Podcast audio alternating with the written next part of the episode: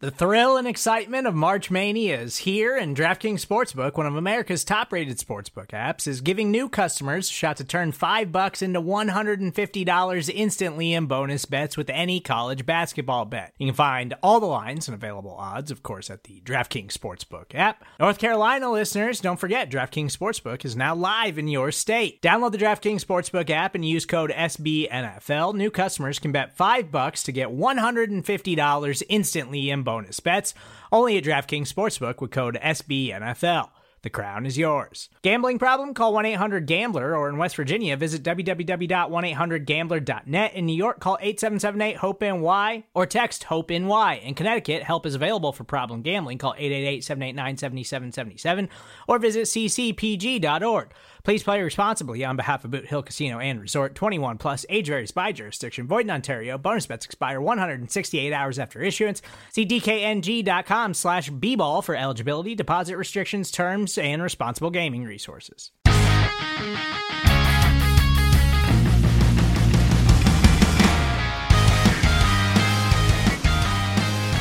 morning, Dallas Cowboys fans. This is Tony Catalina of bloggingtheboys.com.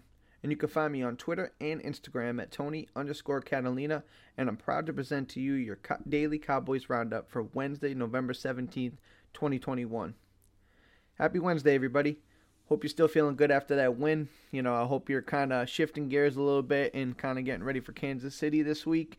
Um, it's going to be a big game. It's going to be, uh, you know, a Super Bowl type, playoff type atmosphere in Kansas City. Those fans are going to get it rocking a little bit. Um, you know, the weather is going to be, um, you know, not typical Dallas, not typical Texas weather. So I don't know if it'll be super cold or anything like that. I believe the last time I checked, it was going to be, you know, mid to, you know, high 40s to low 50s.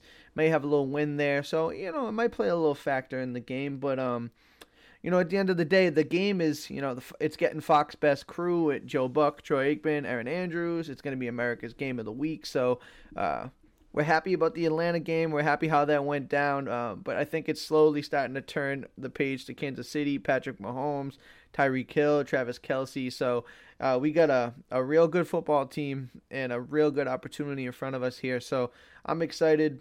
I'm um I'm ready for that game and I feel good about it. You know, we kind of talked talked about it on uh, our weekly roundup. How, you know, this game to me feels like a little bit of house money. A little bit. You know, go out there and win the game. It says a lot about this team and how they could, you know, you know how they could be viewed. And if you lose, it's it's not a huge you know deal breaker. I mean, you want to win every football game you can, but at the end of the day, I think they should be okay no matter what. But it's just a great opportunity. Um, you know, this, you know, just like everything else, there's a lot of uh, things to discuss for this Cowboys team. So let's dive right into it a little bit. Jerry Jones met with 105.3 The Fan, his you know weekly hit with the with the radio station, the flagship station of the Dallas Cowboys, and he discussed uh, you know Tyron Smith and his availability against the Chiefs, saying, "We'll see as the week goes along, but Tyron is." You know, he's the ultimate pro at this stage in his career, and you can get a good feel if he's going to be active that week, and it looks good. Love to hear that. You know, Tyron Smith is, you know, undoubtedly one of our best players. He's one of those guys that you're obviously a better football team when he's out there. And, you know, Terrence Steele had a little better week this week. You know, I think he played better as a whole. But if we can get Tyron Smith back, will be first time they've had all five since, you know, you know the whole season, right? I mean, Zack Martin didn't play in the first week, and Connor McGovern was in his absence, so this would be the first time to get the starting five offensive linemen all together. I think that would be exciting, and I'm hoping that is uh, how it continues to progress and work. Um, you know, Jerry Jones also kind of touched on Terrence Steele a little bit and said he's having a top year. He added, "What a bonus for us to have him." You know, I agree. I think, well, you know, I think Terrence Steele is kind of built himself and kind of built his reputation or his kind of career in the NFL that he's going to be a swing tackle who can be relied upon in a uh, pinch. Uh, is he a starting caliber tackle in this league? Maybe. Uh, you know, maybe for another team. You know, possibly down the road. Um, we'll see what happens moving forward with the Cowboys. I think he could, you know, he could help somebody be a right tackle. I think with the way the Cowboys are built right now, I don't know if he fits into the plans in the future just yet for us, but you know, I think he's definitely carved out a niche for himself, and who knows where he can take that. Jones also touched on La'el Collins and said he's the enforcer. He got a dark side and it's a good side. Personally, I love hearing that about my offensive linemen. I want guys that are tough, mean. I want finishing blocks. I want people put in the dirt. Um, that's how La'el Collins plays. That's how La'el Collins is as a uh, football player. So, personally, I love hearing that. That is something that I am all for. Jerry Jones again went on to touch on another player. This time he spoke about Dak Prescott um, and just how he was bulldozing defenders to get to the end zone. He said, I do worry about it. At the end of the year, what this is about is being standing. Warren Buffett said one time that the hardest thing about accumulating wealth is to be there to spend it. You know, that's just one of those Jerryisms. You know, Jerry he says things and you got to hear the message you got to listen to it maybe you know play it back once or twice to kind of get what he's saying but in this instance i get what he's saying.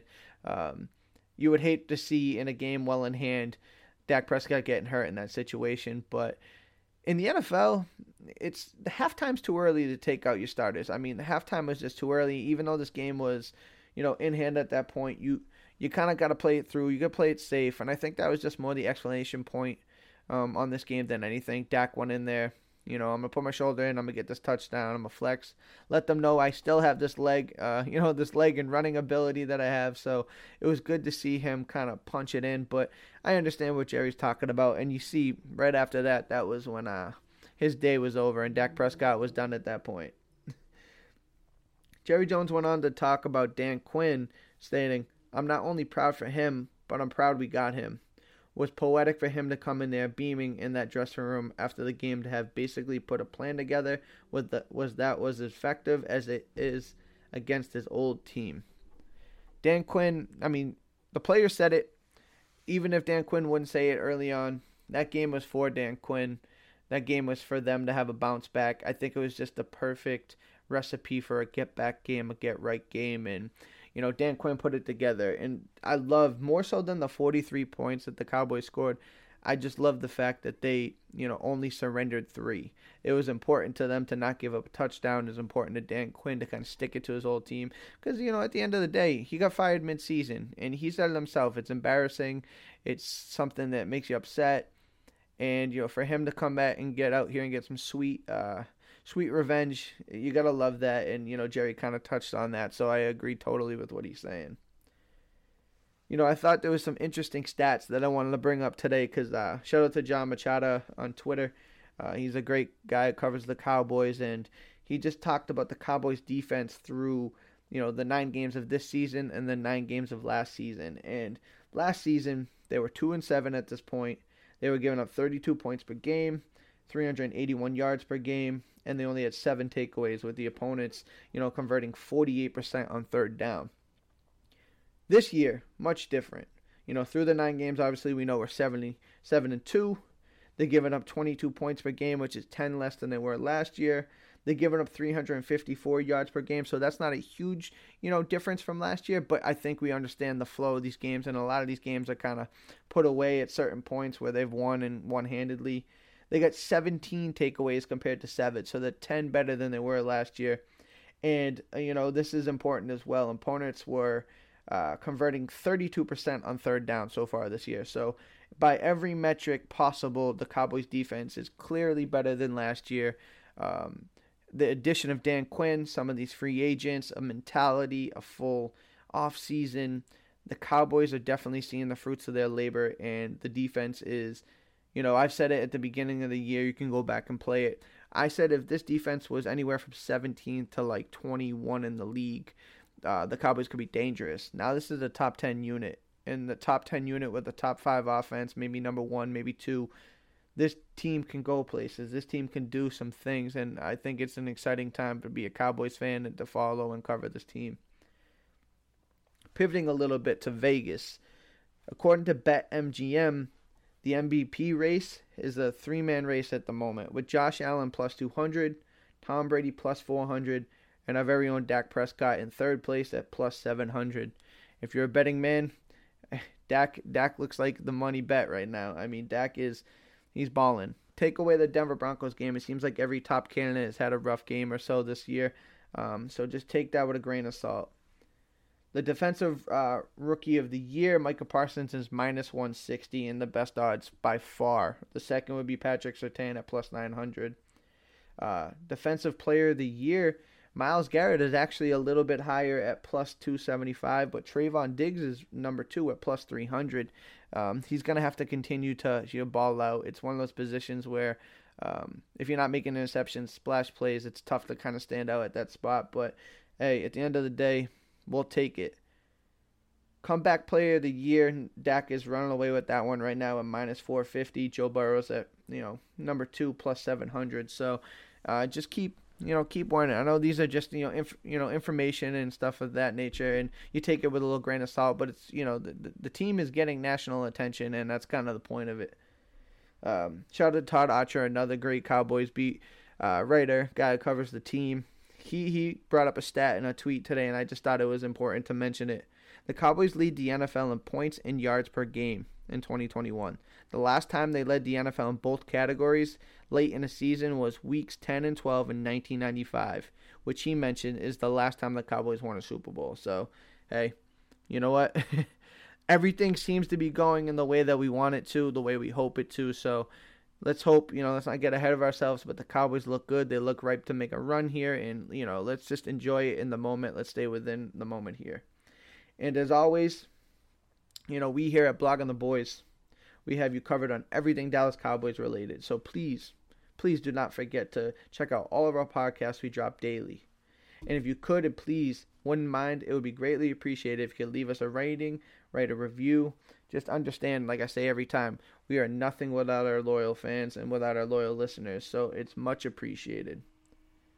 And that is all for today, Wednesday, November 17th. Again, my name is Tony Catalina, and you can find me on Twitter and Instagram at Tony underscore Catalina. Find me, hit that follow button, shoot me a message, and let's talk everything Dallas Cowboys football. I hope everybody has a great hump day, and even better rest of the week, and I will catch y'all on Friday. Stay safe. Enjoy.